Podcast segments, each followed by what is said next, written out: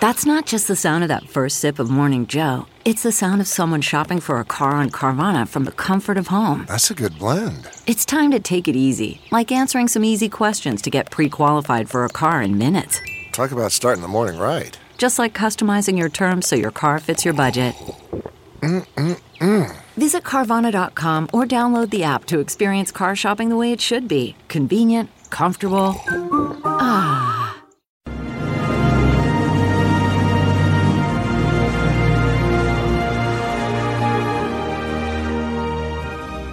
Hi, everyone. Judge Andrew Napolitano here for Judging Freedom. Today is Monday, May 15th, 2023. It's about 3.30 in the afternoon here on the East Coast of the United States. Here are your hot topics for today. I'm smiling because some of these are are truly off the wall. Uh, but here we go. We'll start with the latest revelations, supposedly uh, from uh, the the um, National Guardsmen in Massachusetts uh, who, who released national security documents about a month ago. I mean, the history of this case is just so fantastic. It's it's no surprise as to why Larry Johnson, one of our go-to uh, former members of the intelligence community, says this is a controlled leak. It's still being controlled and it's still being uh, leaked one one would think that like when Edward Snowden leaked his documents and when uh, Bradley slash Chelsea Manning uh, leaked those documents to um, um, Julian Assange.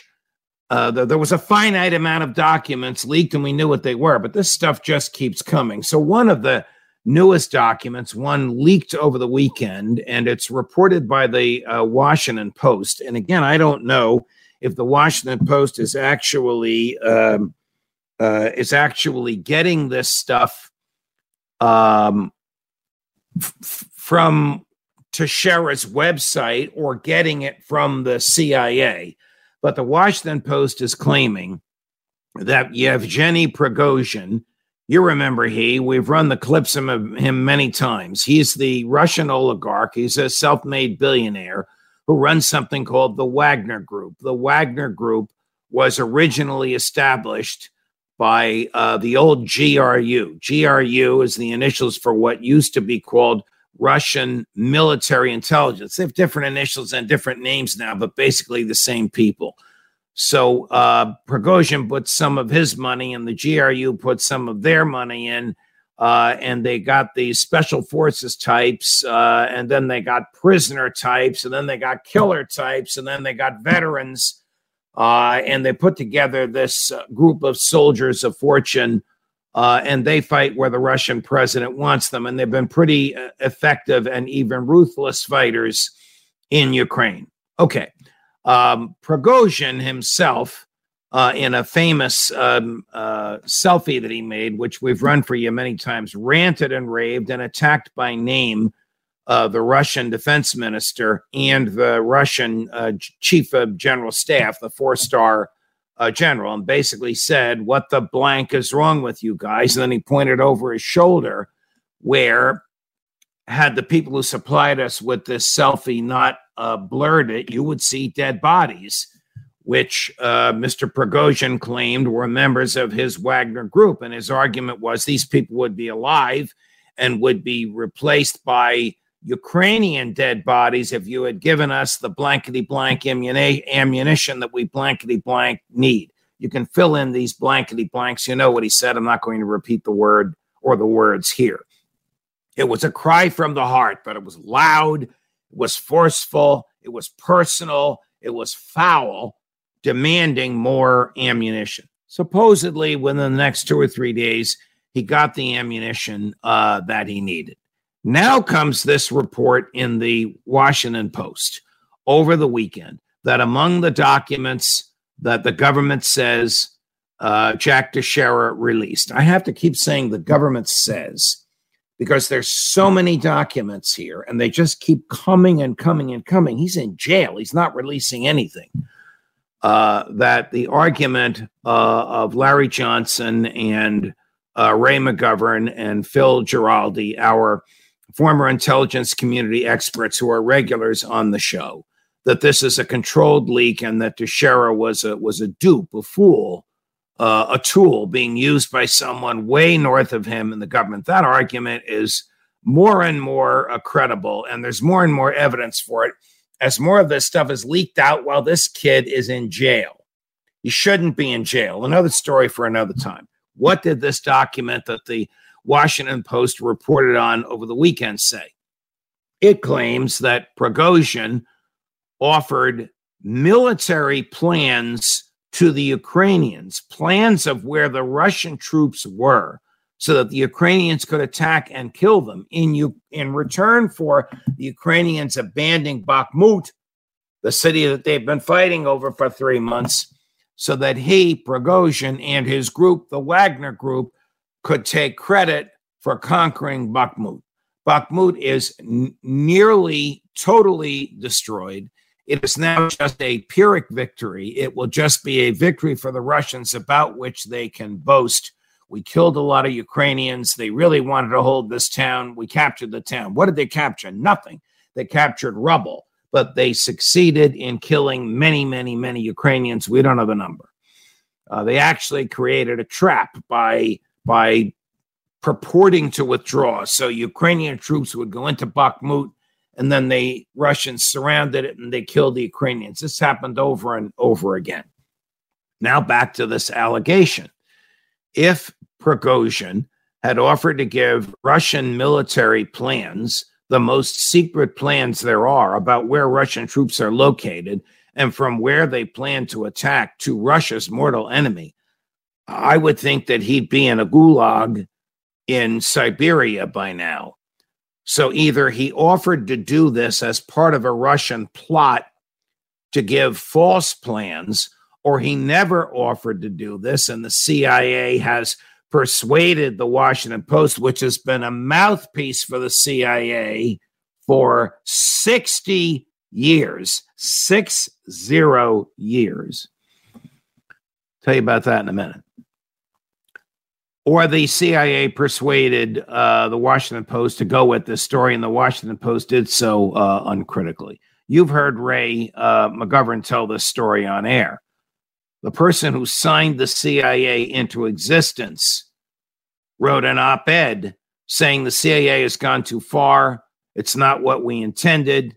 It's not in the business of uh, of spying on foreign foreign persons that now spies on Americans and uh, it even plots to overthrow gov- the governments. It's time for the CIA to be chained down to its original charter. Signed, Harry S. Truman. In those days, the Washington Post had three daily editions, so you'd see this three times. Oh, no, no. The CIA persuaded the Washington Post to take that op ed written by the then living former president of the United States, who signed the National Security Act that created the CIA, uh, into law in 1947. They persuaded the Washington Post to take President Truman's uh, article down. That's the relationship. There you go. That the CIA and the Washington Post have had. So I don't know if this is true or not, but I want you to know that it's out there. These allegations that Prigozhin made uh, this offer. I believe Larry Johnson will explain this to you uh, in great detail uh, when he's on with us uh, in a few days. This is either entirely made up by the CIA or Prigozhin did make this offer, uh, but it was an offer to give them false information and false hope, would, which would result uh, in their destruction. What is interesting, though, and I asked Ray McGovern about this this morning, is it common uh, for adversaries who, who are combatants, who are actually fighting each other, to have some communication? And the answer is yes, it is common that there probably is some high level communication, believe it or not, going on between the uh, Russian military intelligence community and the Ukraine military intelligence community, which also tells Larry Johnson and me and you. I mean, Prigozhin is not stupid. He wouldn't do something like this unless it was part of a Kremlin approved or even orchestrated plot, because the Russian intelligence community would know that he had made this offer. And he, if he really was a traitor was offering to deliver Russian soldiers into a death trap. Um, the Russian military intelligence would know about it before his phone call was even over. Okay, last week, so I don't know where this is going to go. He's still around. He made another tape today, but it was very mild, uh, basically saying, We got to fight harder. Thanks for the ammunition. Uh, we're going to win this, but we got to fight harder. Uh, more on this, of course, uh, as we get it. Um, you'll recall a story we brought to you last week where Senator Chuck Grassley, a Republican of Idaho, and Congressman Jim Comer, Republican of Kentucky, went on Fox News and elsewhere uh, to say uh, that they had a whistleblower who had an informant. I didn't realize at the time that there was an intermediary between the whistleblower and the FBI. So they have a whistleblower who had an informant, and the informant told the whistleblower that the informant had seen an FBI document showing that then Vice President Joseph Biden, the same Joe Biden that's now the President of the United States, accepted a ton of money for a bribe when he was vice president of the United States. Senator Grassley, whom I know and like, Congressman Comer, whom I don't know and have never met, but he's a very powerful guy in the House of Representatives. He's chairman of the House Oversight Committee. He can investigate anything he wants. He can subpoena anybody he wants. He can subpoena me if he wants. Both went on Fox News uh, and made this uh, allegation. Uh, and of course, the allegation was covered by the New York Post. I don't know any other newspaper that covered it, but it was scurrilous for a few days and then it died.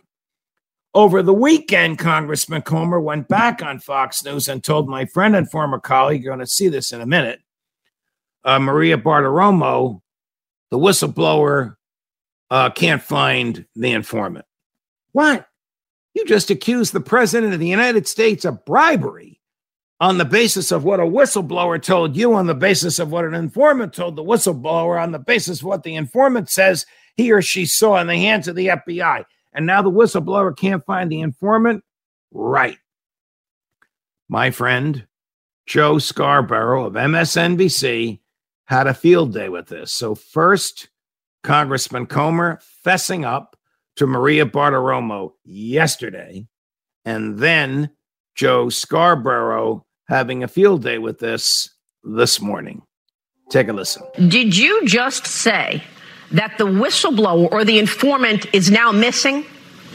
Well, we we're hopeful that we can find the informant. Now, remember, these informants are, are kind of in the, the spy business, so uh, they don't make a habit of uh, being seen a lot or, or being high profile or anything like that.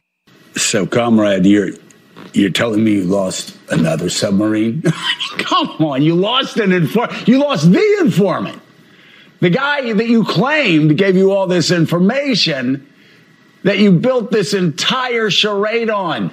What? Do you and Durham, like, you guys have tea parties every weekend to talk about how you can destroy your reputations and your career? All right, Joe was getting a little carried away, but he, he made his point. You're you're going to use the power of the of the Congress to subpoena somebody, and then you're going to learn from your investigators that that somebody knows somebody else who saw a document in somebody else's possession, and on the basis of that somebody somebody who saw it, you're going to accuse the president of the United States of being bribed while he was vice president. You're going to make that accusation on national television. And now you can't find the informant who supposedly saw the document that is proof of the bribe. I don't blame Joe for getting uh, a little bit humorous in a Scarborough in way, uh, as as he just did. Listen, Joe Joe Scarborough and I have been friends for years, going back to the Clinton uh, impeachment. Uh, when I was a young whippersnapper at Fox and spent a lot of time interviewing him, he was one of the impeachment prosecutors. He was a congressman uh, from the Pensacola, Florida area after he left Congress, and of course before uh, he went to MSNBC. I, I, don't know where this is going to uh, end. If you're worried about Joe Biden getting indicted, even if this stuff happened, the way Congressman Comer's whistleblowers informant, missing informant document, can't find the document, says it did, it was more than five years ago, which is the statute of limitations on all of this. All right, you've all followed the saga of the uh, homeless uh, immigrants coming into the United States. They are lawfully here. They have no place to live and no place to stay. But in this welfare state in which we live, government assumes the obligation of finding them a place to stay. And of course, your tax dollars pay for it. That's one of the reasons that we have a problem uh, with migrants because we give money away. We give money away from the haves to the have nots. And the have nots have learned, not the migrants because they can't vote yet, but the have nots have learned that the public treasury has become a public trough. I'm quoting Jefferson and Hamilton now, the only thing they agreed on publicly. They hated each other, Alexander Hamilton and Thomas Jefferson. Quote, when the public treasury becomes a, a public trough, and the people learn this, they will only send to Washington those who promise to bring, bring home the biggest piece of the pie. The part about biggest piece of the pie is a paraphrase, but the public trough is an exact quote from Jefferson and Hamilton. And that's what we have uh, today. And, and the bringing home the biggest piece of the pie, the treasury becoming a public trough, is available for anybody that comes here. Come here uh, as, uh, as an escapee from a repressive environment. Let's say you're a traditional Roman Catholic in Venezuela, where they lock up priests and bishops for saying the Latin Mass, and you want to escape to the United States where you can practice Catholicism. You're a, a legitimate uh, asylum seeker. Uh, let's say you belong to a, a, group immutable with a characteristic of birth. You're a woman. You're you're a person of color. Uh, you're LGBTQ plus, whatever. Uh, and the government of this Latin American country is going to persecute you for those reasons. You can legally uh, come here. The government makes an initial examination of whether or not you are, in fact, an asylum seeker, what, what repressive government, from what oppressive government you are escaping, and the government brings you, and the government lets you in. So far, so good. So far, yes, so far, we are a country that takes in people uh, who, who are escaping repression. Now comes the welfare state we take care of these people. What? Yeah, we give them places to live and and we feed them. Well, why should we do that? If we're will, they're willing to take the chance here, they should be on their own. Somebody knocks on my front door and wants to mow my lawn, wants to mow your lawn for the minimum wage, you'll pay them. Of course, you'll get in trouble with the feds for hiring uh, a person who doesn't have working papers, but maybe they can get them because they are here legally if they are escaping repression. What burns me up is that your tax dollars and mine are paying for them. Okay, that's the background. That's the backstory here. What happened over the weekend? Governor Abbott of Texas puts these people, not all of them, but hundreds, even thousands of them, 65,000 so far, in buses and sends the buses to New York. Are they kidnapped? They give them $20 gift certificates at McDonald, McDonald's. The poor people are so hungry, they take the gift certificates. They use some of the uh, food immediately. They eat some on the bus. They use some of the gift certificates when they arrive in New York. They get in New York. New York puts them in hotels. The city pays for it. Now, the city of New York is shipping them to the suburbs. They're shipping them to an area called Rockland County and Orange County. If you know the geography, Rockland County and Orange County are immediately north of New Jersey. It's New York State, but it's immediately north of, of New Jersey. And because the city of New York is paying for the migrants to stay in hotels, and because the city of New York is paying the hotels more than the hotels charge the public, the public that has been using the hotels has been booted out. So the Veterans Administration puts homeless veterans in there, but the city of New York pays more than the Veterans Department does. So the veterans are booted out. The city of New York pays more for ballrooms to put bunk beds in and cots for sleeping than do people who pay to rent the ballrooms for weddings. So they're booted out. So last minute, these hotels in Rockland and Orange County, New York, are being emptied by the owners of the hotels, people who've planned their weddings. Imagine your, imagine your wedding day is being disrupted by this. It's not the fault of the migrants, it's the fault of the government that has become a public trough. Kicking these people out of the hotels, because the government pays more. You blame the hotels, they want to make more money. They're violating their contract with the Veterans Department. They're violating their contract with these young couples that are about to get married. I hope somebody takes us to court. I have friends who are judges in these counties.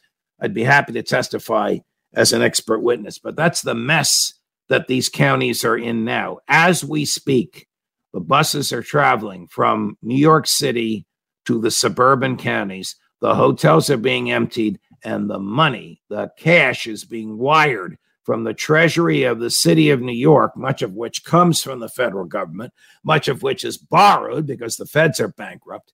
That money is being wired into the coffer of the owners of those hotels. All right. Um, a couple of weeks ago, we all learned from Michael Morell. Michael Morell was the uh, acting director uh, of the CIA in the latter part of the uh, Obama years and the earliest part of the Trump years before um, President Trump appointed his own director.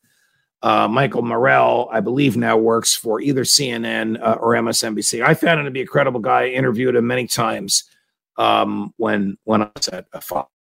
Mike Morell revealed uh, that he put together a letter signed by 51 uh, former uh, uh, intelligence, either agents or high level management types, like Jim Clapper, the director of national intelligence in the Obama years, uh, the one who lied under oath when he denied to Senator Wyden that we are all being spied on by the NSA, uh, and Jack Brennan, who was the head of the CIA uh, in the Obama years. They signed this letter along with others. I have a good friend who was the uh, former director uh, uh or the former secretary of Homeland Security, who refused to sign the letter. The 51 former P Intel community signed this letter. The letter said the Hunter Biden laptop story has all the earmarks of Russian misinformation. Don't believe it. The letter came out two weeks before uh, the election. Did it push the election in Joe Biden's direction? Well, that was its uh, intent. Michael Morell says now, uh, we all signed this letter using our credibility as professionals in the intelligence community. It was all politics. It was all politics.